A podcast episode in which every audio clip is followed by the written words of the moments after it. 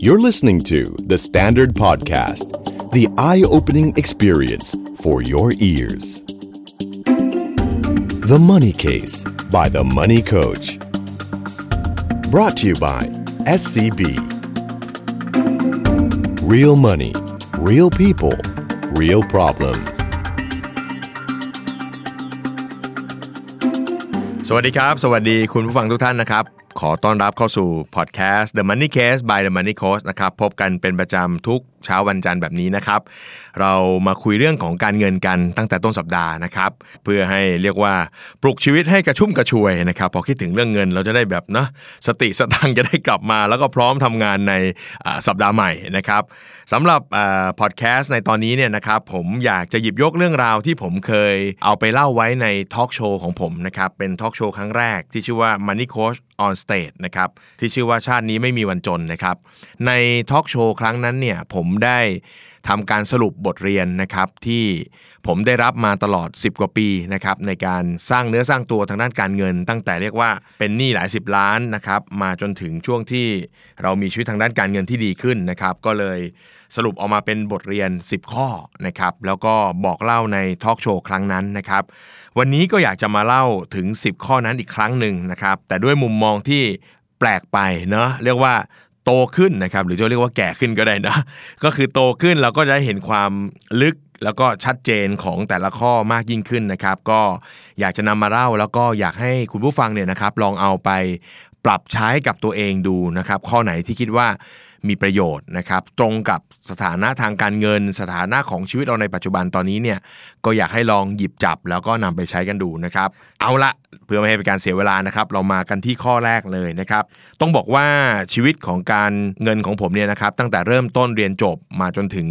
นะครับช่วงที่มีอิสรภาพทางด้านการเงินเนี่ย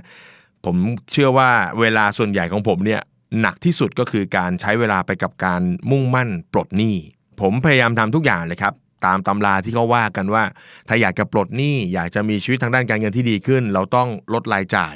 ต้องบอกเลยครับว่า เวลาที่คนเรามีภาระทางการเงินสูงสูงๆจริงๆเนี่ยเราลดรายจ่ายแทบไม่ได้เลย เพราะฉะนั้นต้องบอกว่าการลดรายจ่ายเนี่ยเป็นแนวทางในการปลดหนี้ที่อิงตำรา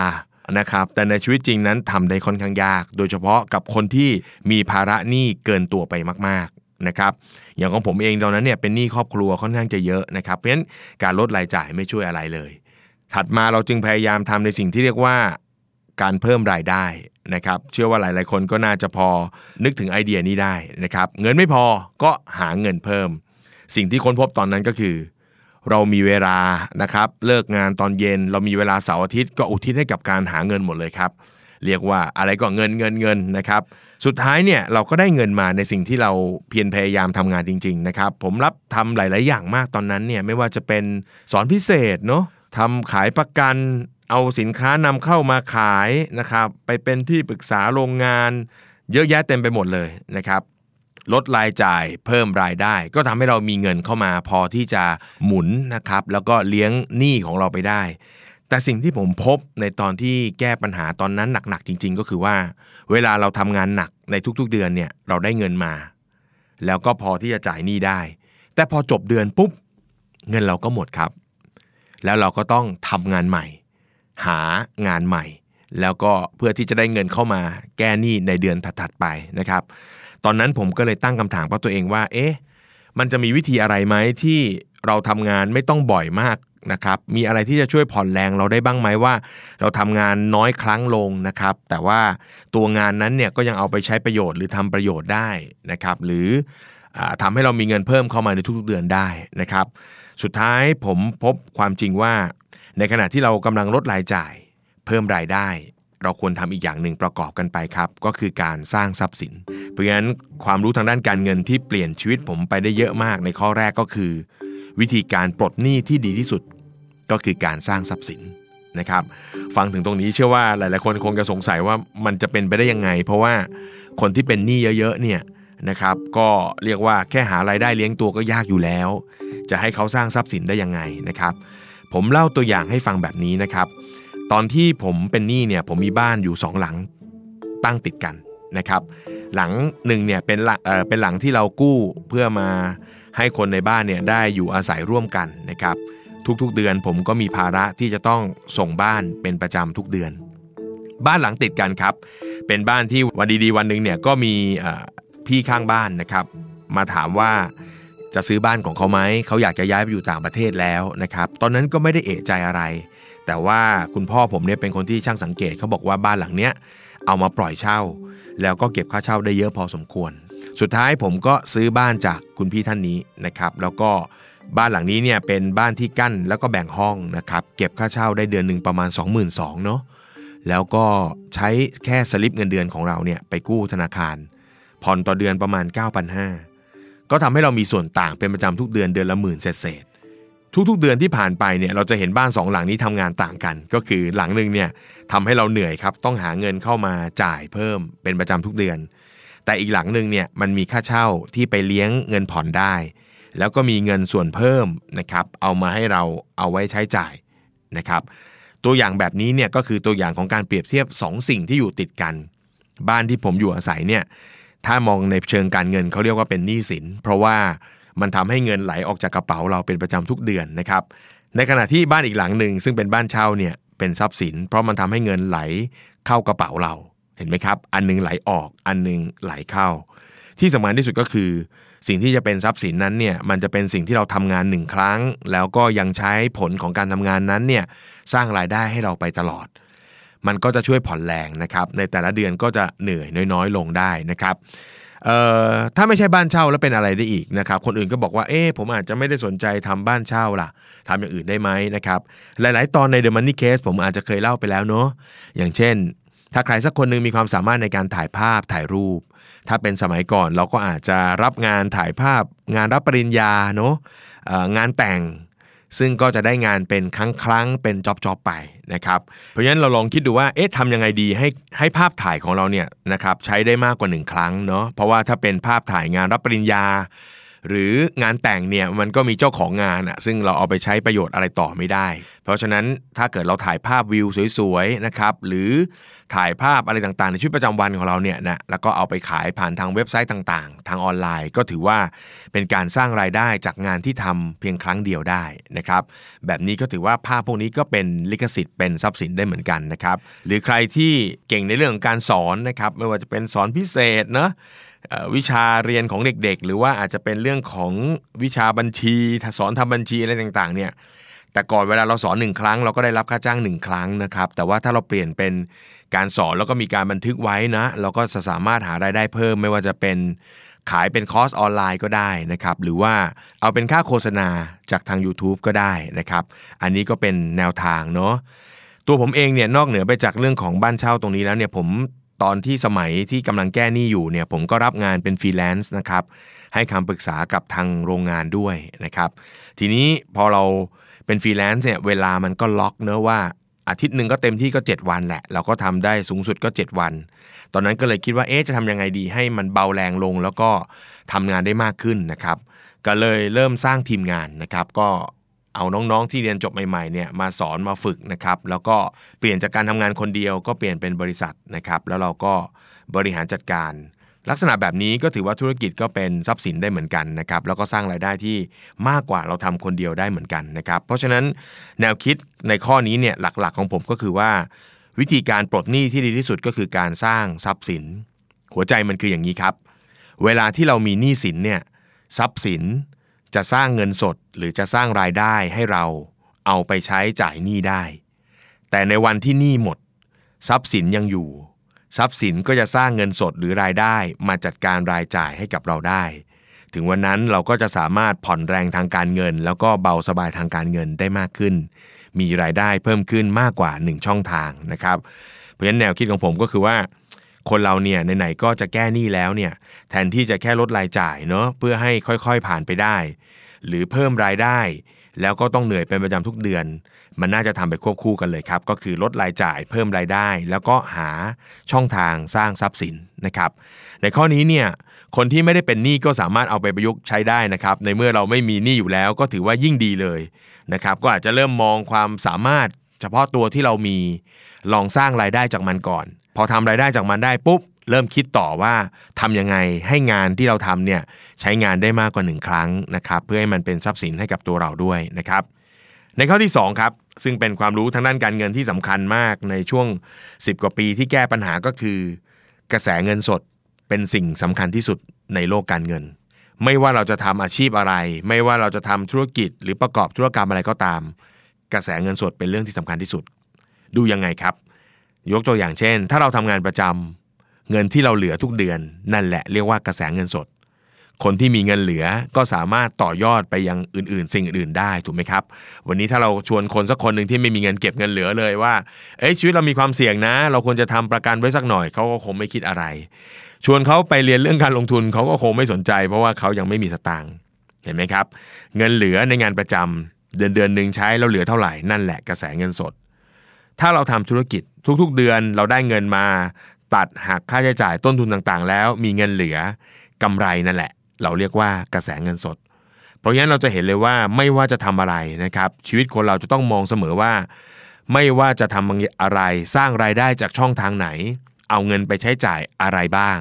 ท้ายที่สุดแล้วจบเดือน เราจะต้องมีสิ่งที่เรียกว่ากระแสเงินสดคงเหลือ ถ้าทำงานประจำก็คือเงินออมทำธุรกิจก็คือกำไรนะครับ ถ้าลงทุนก็อาจจะเป็นพวกเงินปันผลเป็นดอกเบี้ยอะไรต่างๆ เพราะฉะนั้นถ้าเกิดว่าในทุกๆอย่างที่เราทำครับ ยกตัวอย่างเช่น คนคนหนึ่งทำงานประจำไปด้วย รับงานฟรีแลนซ์ไปด้วย แล้วก็อาจจะมีร้านค้าเล็กๆของตัวเองไปด้วย ลองนึกภาพว่างานประจำก็มีเงินเหลือมากน้อยไม่ว่ากัน รับฟรีแลนซ์ทุกๆ job ที่ไปทำก็มีกำไรมีเงินเหลือ เอาไปบริหารจัดการต่อได้ร้านค้าที่เราทำก็มีกำไรกำไรเล็กๆ น้อยๆ ถ้าทุกยูนิตนะครับของการสร้างรายได้ของเราเนี่ยมีเงินคงเหลือ หรือมีกระแสเงินสด ผมรับประกันว่าชีวิตทางด้านการเงินของเราจะไม่มีปัญหาอะไรเลย เพราะฉะนั้นในทุกกิจกรรม ในทุกจังหวะของการดำรงชีวิต ถามตัวเองเสมอว่าเรามีกระแสเงินสดคงเหลือหรือเปล่านะครับ ความรู้ทางด้านการเงินข้อที่ 3 ครับ ข้อนี้เป็นข้อที่อาจจะขัดแย้งกับหลาย ๆ กูรูทางการเงินหน่อยนะครับ ราะว่าในโลกการเงินเนี่ยเขาจะพูดคำนี้เสมอว่า ถ้าเราอยากจะลงทุนอะไรก็ตามเนาะที่สร้างเงินแล้วต่อยอดให้ได้เงินเยอะๆเนี่ยเขาบอกว่าการลงทุนที่มีความเสี่ยง ก็จะมีโอกาสทำให้เราได้รับผลตอบแทนได้มากขึ้น หรือ high risk high return นะครับผมเองก็เป็นคนหนึ่งที่เคยเชื่ออย่างนั้นนะครับคิดว่าลงทุนอะไรที่เสี่ยงน้อย เราก็คงได้ผลตอบแทนน้อย ลงทุนอะไรที่เสี่ยงมาก เดี๋ยวเราก็จะมีโอกาสรวยได้เร็วนะครับสุดท้ายทำไปนานเข้า ผมพบว่าเสี่ยงมากเสี่ยงน้อยเนี่ย มันขึ้นอยู่กับเรื่องสำคัญเรื่องหนึ่งก็คือ ความรู้ที่เรามีต่อการลงทุนนั้นๆ เรื่องนี้สำคัญมากนะครับ ทุกวันนี้ผมเป็นโค้ชการเงินเนี่ยก็ยังมีคนคอยถามอยู่ทุกวันนะครับ มีเงินเท่านี้ลงทุนอะไรดี มีเงินเท่านี้ลงทุนอะไรดี ซึ่งต้องบอกเลยว่า คนเป็นโค้ชเนี่ยตอบคำถามแบบนี้ยากมาก เพราะว่าคำว่าลงทุนอะไรดีเนี่ยมันมีมิติในการมองเยอะมากหนึ่งผมไม่รู้ว่าคุณจะเอาเงินไปทำอะไร เนอะไอไอไอหวังผลจากเงินก้อนนี้เท่าไหร่ เช่นมีเงิน 2 0 0แสนลงทุนอะไรดีเนี่ยเราไม่รู้ว่าคุณต้องการประโยชน์อะไรจากเงิน 2 0 0แสนนี้ ถ้าอยากว่าเป็นเงินสำรองเนาะเราก็คงไม่ชวนคุณลงทุนโหดร้ายมาก หรือเสี่ยงมาก แต่ถ้าหวังผลถึงเกษียณอย่างเงี้ยเราก็อาจจะให้คุณลงทุนที่เสี่ยงขึ้นมาหน่อยได้ แต่ว่าคุณต้องลงทุนยาวนะนะครับอีกมิติหนึ่งก็คือ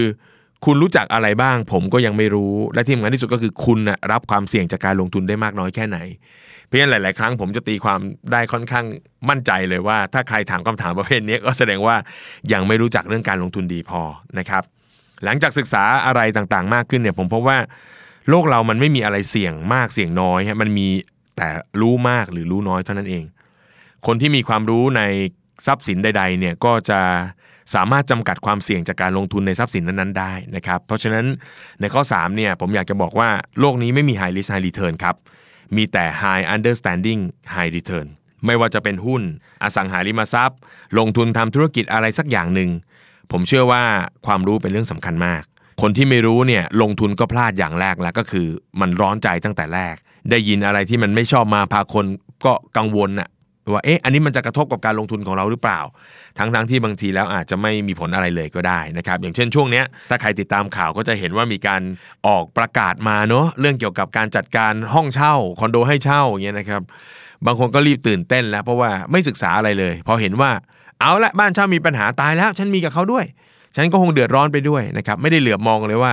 เขาโฟกัสเฉพาะทรัพย์สินที่แบ่ง unit เช่นบ้านเช่ามากั้นห้องอะไรต่างๆ คุณเป็นคอนโดห้องเดียว คุณก็ไม่เกี่ยวกับเขาตั้งแต่แรกไม่ต้องไปเดือดร้อนอะไรกับเขาสองพอนั่งอ่านจริงๆเนี่ยผมเป็นคนลงทุนในอสังหาริมทรัพย์ด้วยผมยังมีความรู้สึกว่าไม่เห็นมีอะไรเลย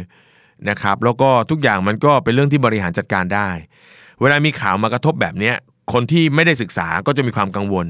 ที่น่าแปลกฮะคนที่โวยวายคือคนที่ไม่ได้ลงทุนเนาะ คนที่ลงทุนเนี่ยนะครับอยู่กับการลงทุนนั้นจริงๆเนี่ยเขาจะเข้าใจไงว่าการลงทุนนั้นมันเป็นอย่างไร แล้วข่าวต่างๆ ที่มันออกมาเนี่ยมันกระทบหรือไม่อย่างไรแค่ไหนนะครับ อันนี้ที่ผมเรียกว่า high understanding high return นะครับ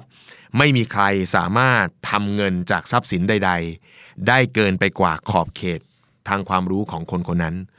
รู้น้อยก็สมควรจะได้น้อยครับ เพราะฉะนั้นอย่าไปโวยวาย คนที่เขารู้มาก เขาลงทุนเก่งเขาอุทิศเวลา นะครับไม่มีอะไรได้มาฟรีนะครับผมเชื่อว่าโลกค่อนข้างจะตอบแทนกับทุกคนอย่างสมน้ำสมเนื้อนะฮะสมเหตุสมผลนะครับเรื่องของ high understanding high return เนี่ยผมอยากจะพูดนิดหนึ่งนะครับคนบางคนที่ไม่เข้าใจ คิดว่าการลงทุนเป็นเรื่องง่ายนะครับแค่มีเงินสักก้อนหนึ่งเอาไปวางไว้ในสินทรัพย์อะไรสักอย่าง เช่น อยากจะลงทุนคอนโดก็ไปซื้อใบจองกับเขามาเนาะช่วงนี้เขาอะไรดัง ๆอะคริปโตนะคริปโตเคอร์เรนซีแล้วก็เอาละ นะครับแทบจะเอาทุกสิ่งทุกอย่างไปลงเงี้ยนะครับถามว่ารู้จักไหมไม่รู้ คนที่เขารู้เขายังจำกัดความเสี่ยงของตัวเองเลยนะฮะเขาคนที่ผมรู้จักหลาย ๆ คนเนี่ยนะเป็นนักลงทุนตัวจริงเลยฮะเขาก็ใส่ลงไปสักประมาณ 5%ของพอร์ตแต่คนไม่รู้นี่มาเต็มเหนียว เพราะว่าหวังว่ามันจะทำให้เรารวยเร็วขึ้น ต้องบอกเลยว่าการลงทุนเนี่ยมันไม่ได้ง่ายแค่มีเงิน และเอาไปวางในอะไรสักอย่างหนึ่งนะครับ แล้วก็สวดภาวนา เนาะให้ราคามันขึ้น แล้วเราจะเรียกสิ่งนั้นว่าการลงทุนนะครับ คนที่ลงทุนเนี่ยเขารู้อยู่แล้ว ว่าของสิ่งนั้นเนี่ยจะขึ้นจะลงจะขึ้นได้แค่ไหน จะลงได้แค่ไหน เพียงแต่ว่าเขาอาจจะยังไม่รู้จังหวะเวลาที่แน่นอนนะครับเพราะว่าเรื่องจังหวะเวลาที่แน่นอนเนี่ยคงไม่มีใครรู้จริง ๆหรอกนะครับ แต่ทุกคนก็มีการป้องกันความเสี่ยงไว้แล้วว่า ถ้าเกิดเรื่องขึ้นจะจัดการกับมันอย่างไร เพราะฉะนั้นคำว่า high understanding high return เนี่ยนะครับก็คือความเข้าใจในทรัพย์สินนั้นเป็นสำคัญเลยทีเดียวนะครับ ก็ฝากไว้สำหรับทุกๆ คนนะครับ เรื่องนี้เป็นเรื่องที่สำคัญที่สุดนะครับ เมื่อไหร่ที่คุณลงทุนกับสิ่งที่คุณไม่รู้จักแล้วก็ไม่เข้าใจ ผมรับประกันว่าคุณมีโอกาสที่จะเจ็บตัวหนักมากนะครับ คุณผู้ฟังครับสำหรับ SME เวลาเป็นสิ่งที่มีค่ามาก แล้วก็สำคัญมากด้วยนะครับ SCB เรารู้ดีครับ จึงรวมทุกบริการที่ SME ต้องการไว้ในที่เดียว นั่นก็คือที่ SCB Business Center ศูนย์การเรียนรู้สำหรับผู้ประกอบการ SME พร้อมด้วย Business Coach ที่จะช่วยให้คำแนะนำแล้วก็คำปรึกษาด้านธุรกิจ แล้วก็ยังมี SME Guru ผู้เชี่ยวชาญด้าน SME โดยเฉพาะอีกด้วยครับ กับทั้งหมด 4 เคาน์เตอร์ ที่พร้อมช่วยสร้างแบรนด์ วางแผนการตลาด จัดการธุรกิจแฟรนไชส์ไปจนถึงเรื่องการขนส่ง มีกิจกรรมมีงานสัมมนารวมถึงบริการ co-working space แล้วก็ห้องประชุม ให้คุณได้แบ่งปัน พัฒนา สร้างเครือข่าย เพื่อให้ธุรกิจขยายและเติบโตอย่างมั่นคงที่สำคัญเรายังมีดีลพิเศษแล้วก็สินเชื่อสำหรับผู้ประกอบการ SME โดยเฉพาะอีกด้วยครับ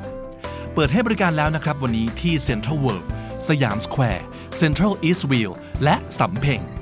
SCB Business Center ที่เดียวจบครบทุกเรื่อง SME ข้อที่ 4 เนี่ย มันเป็นเรื่องที่เชื่อมโยงกันเลย ก็คือว่าพอคนเราเข้าใจแล้วว่าไอ้สิ่งที่เราลงทุนเนี่ยมันคืออะไร สิ่งที่เรากำลังใส่เงินเข้าไปเนี่ยมันจะทำเงินให้เราด้วยรูปแบบไหนนะครับ แนวทางแบบไหนหน้าตาอย่างไรเนี่ย ก็มาถึงข้อที่ 4 ก็คือว่า การลงทุนเหมือนบอกเมื่อกี้เลยครับ ไม่ได้ง่ายแค่เอาเงินไปวาง แต่การลงทุนมันคือแผนการจำคำนี้ไว้เลยนะครับ แผนการ เพราะฉะนั้นเวลาที่ใครมาปรึกษาเรื่องการลงทุนกับผมเนี่ยนะครับผมก็เอาความรู้ตรงนี้เป็นตัวตั้ง แล้วก็จะคอยถามเขาเสมอ ถามมาถามไปหลายคนก็จะลำคาญ ผมยกตัวอย่างให้ฟังง่าย ๆ สมมุติคุณมีเงินก้อนหนึ่งคุณมาถามผมว่ามีเงิน 2 0 0แสนนะลงทุนอะไรดี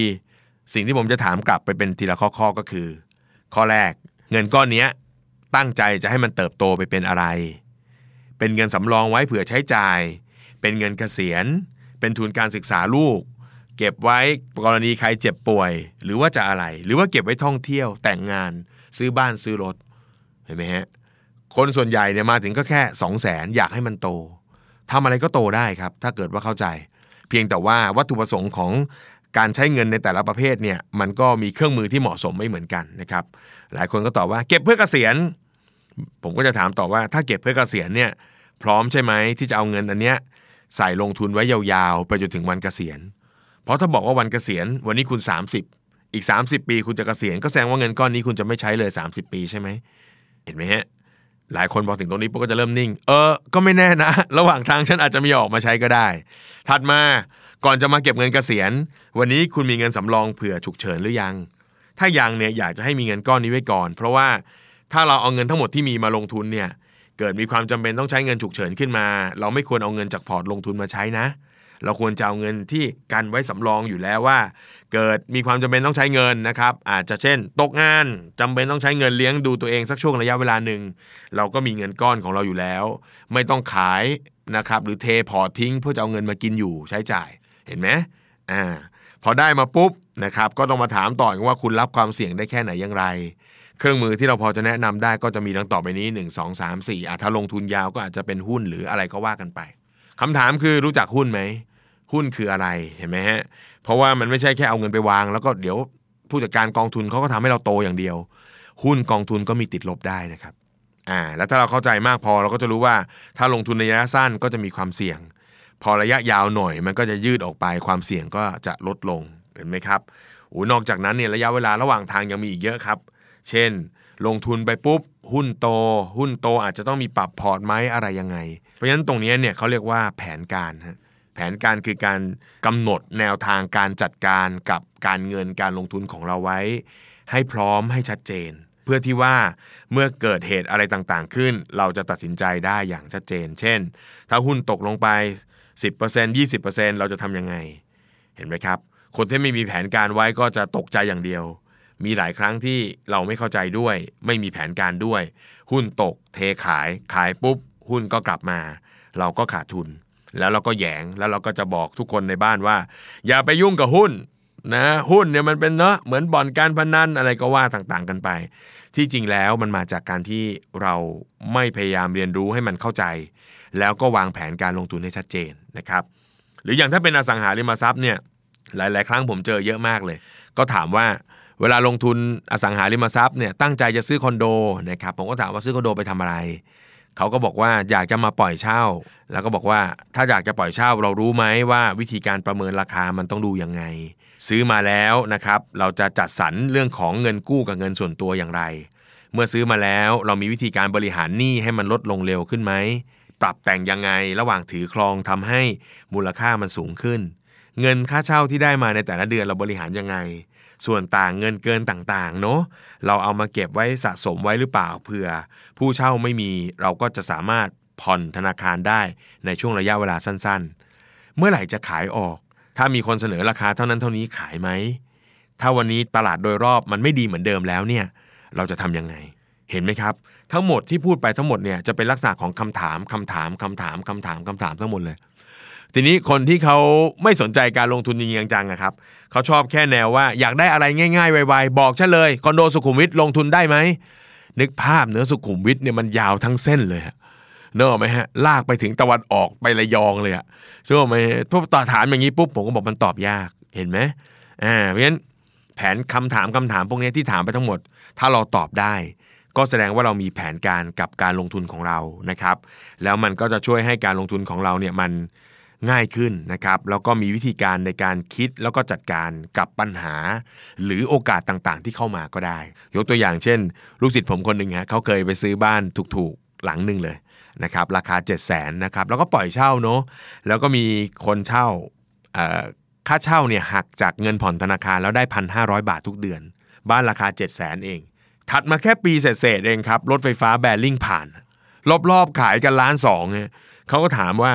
อาจารย์เราควรจะขายดีไหมเนอะไหมฮะเนี่ยคือลักษณะของการที่เราไม่มีแผนการเนาะผมก็บอกเขาว่า ถ้าเกิดขายวันเนี้ยล้านสองเนาะเราขายเจ็ดเออเราซื้อมา7จ็ดแสนเราขายล้านสองเราได้5้าแสนเลยถูกไหมใน 1 ปี ก็ถามเขาว่า ถ้าเราเก็บเดือนละพันห้าพันห้าเนี่ยเนาะเออจริงๆแล้วมันอาจจะมีเงินต้นที่ไปถูกตัดจากจาก หนี้นิดหน่อยอะเนาะพันห้าพันห้าพันห้าไปทุกเดือนเนี่ยเนาะนานไหมกว่าจะได้แสนห้าเนอะไหมพอบอกปุ๊บเออใช่ขายเลยเห็นไหมอ่าอันนี้ยังเป็นยังเป็นสถานการณ์ด้านบวกไงก็คือว่าตัดสินใจขายดีหรือไม่ขายดี เพราะมันมีกำไรมารออยู่ตรงหน้า อันนี้มันก็ถึงแม้ว่าจะไม่มีแผนก็ยังพอปรึกษากับใครได้ทัน แต่ว่าถ้ามันเป็นอีกด้านหนึ่งครับ ก็คือเป็นปัญหาทางด้านลบ ราคาตก เนื้อหุ้นตกอะไรต่างๆ แบบเนี้ยแล้วเราไม่ได้เตรียมอะไรไว้ ผมเชื่อว่ามันน่าจะสร้างความเจ็บปวดนะครับแล้วก็ผลกระทบเชิงลบทางด้านการลงทุนได้เยอะเลยทีเดียวเนาะเพราะฉะนั้นจำคำนี้ไว้การลงทุนคือแผนการ ทุกครั้งที่เราจะโยนเงิน ลงไปใส่ในทรัพย์สินอะไรก็ตาม ถามตัวเองว่าเรารู้วิธีการจัดการกับมัน ในทุกสถานการณ์ไว้หรือเปล่า ถ้ารู้แล้วมีแผนการจัดการกับมันเป็นอย่างดีอยู่แล้ว ก็ลงทุนได้เลยนะครับ และในข้อที่ 5 ครับ เป็นความรู้ที่ได้มาจากการทำงานหนักของผมอันหนึงเลยก็คือว่าช่วงที่เราเป็นหนี้เนี่ยเราก็ทำอะไรก็คิดถึงแต่เงินนะนะครับถ้างานนี้ได้เงินน้อยเราก็ไม่อยากรับไม่อยากทำงานนี้ได้เงินมากเราก็จะทำแต่แปลกเนอะมีมีมีบางครั้งเหมือนกันที่กล้าพูดตรงไปตรงมาเลยว่า งานบางงานที่ได้เงินน้อยแต่เรากลับมีความสุขแฮะแต่งานบางงานที่ได้เงินมากนะครับ เรากลับไม่ค่อยมีความสุขเท่าไหร่แล้วหลาย ๆ ครั้งเรารู้สึกว่า ทำไปแล้วเนี่ยมันขัดกับความรู้สึกของตัวเราเองนะครับ อย่างเช่นงานบางงานเนี่ยแม่ได้สตางค์เยอะก็จริงอะแต่ว่ามันก็มีความล่อแหลมที่มันจะไปโดนเรื่องของจรรยาบรรณในอาชีพของเราอยู่พอสมควรเหมือนกันนะครับ เพราะฉะนั้นสิ่งหนึ่งที่ผมมาเริ่มสังเกตก็คือว่า ตอนที่ผมทำงานมากๆเนี่ยเนาะเรื่องของการที่เราสามารถช่วยเหลือคนได้มากน้อยเนี่ยมีผลพอสมควร กับเรื่องของมูลค่าของงานหรือความมั่งคั่งที่จะตามมา ถ้าเราทำงานแล้วก็เซิร์ฟคนหรือช่วยคนได้แค่ 1 หรือ 2 คนเนี่ยนะครับ เราก็จะได้เงินประมาณหนึ่ง อันนี้ผมพูดแปลแบบภาพแบบมูลค่ากับเงินเลยเนาะ แต่พอเราทำงานที่ช่วยคนกลุ่มใหญ่ ๆ ได้มาก แม้ว่าค่างานต่องานเนี่ยมันอาจจะไม่ได้เยอะมากนะครับ เรียกว่าเก็บรายได้จากแต่ละคนไม่ได้สูง แต่ว่าการที่เราช่วยคนได้ปริมาณมาก ๆ เนี่ย ในหลาย ๆ ครั้งกลับทำให้เรามั่งคั่ง แล้วก็มีเงินเข้ามามากกว่า ในหัวข้อนี้ข้อที่5เนี่ยผมเรียกมันว่า เงินวิ่งตามคุณค่า คนที่สร้างคุณค่าได้มาก ก็จะสร้างเงินได้มากคำว่าคุณค่าในที่นี้คืออะไรนะครับ มันอาจจะเป็นนิยามของผมเองก็ได้เนาะคุณค่าก็คือความสามารถที่เรามี แล้วมันไปทำให้มันเป็นประโยชน์กับคนได้มากที่สุดเท่าที่จะมากได้อะถ้าทำให้เกิดประโยชน์กับคนมากๆ เราก็จะมีคุณค่ามาก เมื่อมีคุณค่ามากหรือมี value มาก เดี๋ยวเวลหรือความมั่งคั่งมันก็จะวิ่งตามมา คนที่ทำก๋วยเตี๋ยวอร่อย แล้วก็ขายอยู่ในซอย ก็จะมีคนทานก๋วยเตี๋ยวเราเนี่ยได้เฉพาะอยู่ในซอยเราเนะหรืออยู่ในหมู่บ้านเรา เพราะว่าโอ้โห ใครเขาจะขับมาไกลๆ เพื่อจะมากินมันก็ไม่ง่ายใช่ไหมครับทำไม่ได้บ่อยครั้ง แต่ถ้าเกิดว่าเจ้าของร้านร้านนี้เนี่ยเริ่มคิดวิธีการที่จะขยายสาขา รักษาคุณภาพได้ขยายสาขาได้ทำให้คนมีโอกาสเข้ามาชิมก๋วยเตี๋ยวอร่อย ของแบรนด์แบรนด์นี้ได้มากขึ้นเนาะอ่ามันก็มีโอกาสที่เขาจะได้เงินมากขึ้น แล้วก็ ร่ำรวยมากขึ้น งานต่างๆ อื่นๆ ก็เช่นเดียวกันครับ ซึ่งสมัยนี้ผมบอกเลยว่า ง่ายกว่ายุคผมมากเลย เพราะว่ายุคผมมันไม่มีอินเทอร์เน็ตอะไรแบบนี้เนาะสมมุติว่าคุณเป็นคุณครูสอนกวดวิชาที่เก่งสักคนหนึ่งเนี่ยนะครับในยุคของผมตั้งแต่สมัยผมเรียนเนี่ยเนาะรุ่นปี 2535 เนี่ย ก็จะมีติวเตอร์เก่งๆเยอะเต็มที่ก็แค่อัดวิดีโอไว้เนาะแล้วก็เอามาขายอะเนาะคนมาเรียนย้อนหลังก็มาจ่ายตังเรียนกัน แต่ว่าเดี๋ยวนี้เราไม่ต้องแล้วเนาะเราสามารถบอดแคสต์ความรู้ความสามารถของเราออกไปได้ง่ายแล้วก็เร็วขึ้นมาก ใครทำอะไรเก่งเดี๋ยวนี้มี YouTube เดี๋ยวนี้มี Facebook โฆษณาให้ คนก็เห็นมากขึ้น คนก็มีโอกาสเข้ามาใช้บริการเราได้ง่ายขึ้นสำหรับเรื่องของเงินวิ่งตามคุณค่าเนี่ยใช้ได้ทุกวงการเนาะยกตัวอย่างอีกอย่างก็ได้ อย่างเช่นพวกนักแสดงเห็นไหม คนที่เขาแสดงแล้วก็มีคนชื่นชอบเยอะๆ เห็นหน้าคนนี้ทีไรแล้วก็ยิ้มขำมีความสุขแล้วรอแล้วอะนึกออกไหมฮะแอบคนคนนี้สามารถสร้างคุณค่าโดยการทำให้คนดูของเขามีความสุข ได้ในหมู่มากกลุ่มใหญ่ ๆ เห็นไหมครับ ความมั่งคั่งก็จะวิ่งไปหาเขา อันนี้ก็เป็นความรู้อีกอันหนึ่งที่ผมได้มา ตอนที่ผมสร้างเนื้อสร้างตัวนะครับ เราก็เลยเริ่มเปลี่ยนวิธีคิดว่า เฮ้ยถ้าอยากได้เงินมากขึ้นน่ะสิ่งแรกที่คุณต้องคิดมันไม่ใช่ว่า จะทำงานเมื่อได้เงินเท่านั้น หรือจะช่วยคนเมื่อได้เงินเท่านั้นต้องเปลี่ยนเป็นพยายามช่วยคนให้ได้มากที่สุด ด้วยความรู้ความสามารถที่เรามีทำงานให้มากเข้า ช่วยคนให้มากเข้าปุ๊บความรู้ความคิดทักษะความสามารถของเรามันก็จะคมขึ้นเรื่อยๆ ผมเองตอนเริ่มเปิด ให้คำแนะนำทางด้านการเงินเนี่ยเราก็คิดว่าเรามีความรู้ประมาณหนึ่งแต่พอเราเริ่มให้คำปรึกษากับคนมากขึ้นเรื่อยๆ เราจะเจอเคสเจอแง่มุมต่างๆที่มากขึ้นนะครับ มุมมองที่เราเคยคิดว่าคิดแบบนี้มันถูก ปรากฏว่ามันก็ไม่ถูกแฮะมันก็มีอีกด้านหนึ่งซึ่งคนเขาคิดอีกแบบหนึ่งซึ่งก็ไม่มีอะไรผิดเลย แต่พอเราตอบคำถามมากขึ้น ช่วยคนได้มากขึ้นเห็นไหมครับ มันก็ขยายภาพงานของเราต่อเนื่องกันมา สิ่งที่ผมอยากจะเล่าเรื่องหนึ่งก็คือเรื่องของการเป็นนักเขียนนะครับ ผมเองไม่เคยฝัน ไม่เคยคิดว่าจะเป็นนักเขียนหรือแม้กระทั่งมาจัดรายการอะไรแบบนี้เลย ทั้งหมดเริ่มต้นจากการที่ เราแก้หนี้ได้ แล้วก็แก้หนี้สำเร็จ จากนั้นเราก็คิดว่าไอ้ความรู้ที่เรามีเนี่ยมันก็อยู่กับเรามันก็เหมือนเดิมครับ แต่ถ้ามันพอจะช่วยอะไรใครได้บ้างก็น่าจะเป็นประโยชน์ เราก็เริ่มมีเว็บบอร์ดของเรา นะครับแล้วก็มีกลุ่มสมาชิกคนที่อ่านหนังสือ เล่มเดียวกันแล้วชอบเป็นจัดเป็น community นะครับสมัยนั้นผมก็ตั้งชื่อว่าชมรมพ่อรวยสอนลูกแห่งประเทศไทย ก็มาจากคนที่อ่านหนังสือเล่มเดียวกันแล้วชอบเนาะเสร็จแล้วเราก็เริ่มช่วยตอบคำถามคนเป็นหนี้ว่าครอบครัวเขามีปัญหาเพราะว่าลองนึกภาพนะครับผมตั้งชมรมในปี 48เนาะ ช่วงนั้นก็หลังปี 40 นะครับก็ 7-8 ปีนั้นยังเป็นซากปรักหักพังกันอยู่เลยค่อยๆ ฟื้นฟูอะไรต่างๆ คนในรุ่นของผมเนี่ยก็จะมีคนที่ครอบครัวประสบปัญหานี้จาก 40 แล้วก็ยังเรื้อรังกันมานาน พอเราแก้ได้ปุ๊บเราก็ค่อยๆ ให้คำแนะนำกับคนอื่น บอกคนอื่นนะครับคนถามมากเข้า ผมก็ไม่รู้ทำยังไงดีนะครับเริ่มมีความขี้เกียจผสมนะเราก็เริ่มเขียนเป็นบทความเนะเขียนเป็น Q&A ถ้าเจอแบบนี้แก้แบบนี้นะ เจอแบบนี้แก้แบบนี้นะ ใครถามมาก็เริ่มเอาละก๊อปเพจเลยนะครับ มันก็จะง่ายขึ้นเร็วขึ้นเนาะพอทำอย่างนี้มากขึ้นคนก็เริ่มเหมือนกับแนะนำกันอะว่าเออถ้าจะเริ่มศึกษาเรื่องการแก้หนี้ศึกษาเรื่องการเงินเนาะลองมาดูที่เว็บบอร์ดอันนี้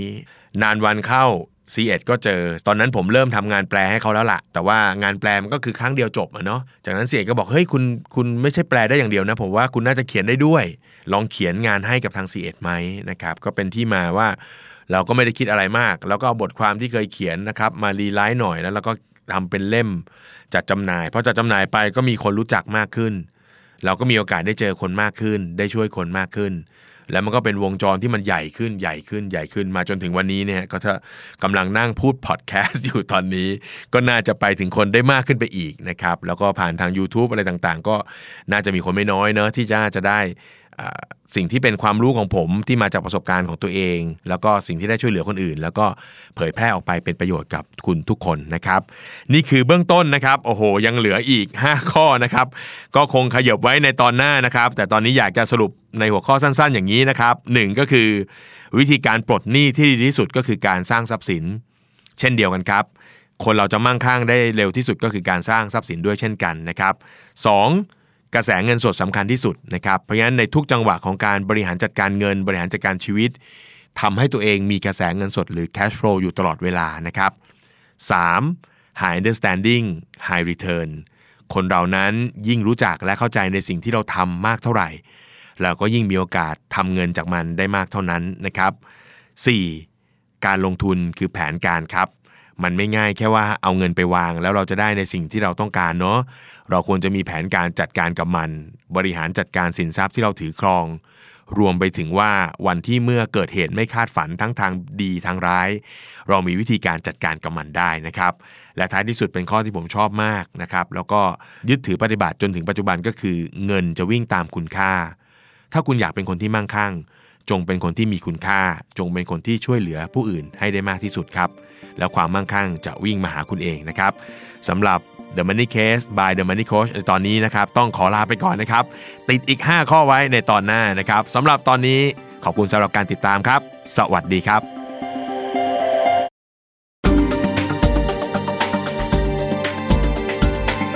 Binge listen to all our shows and episodes at thestandard.co/podcast. The Standard Podcast. Eye opening for your ears.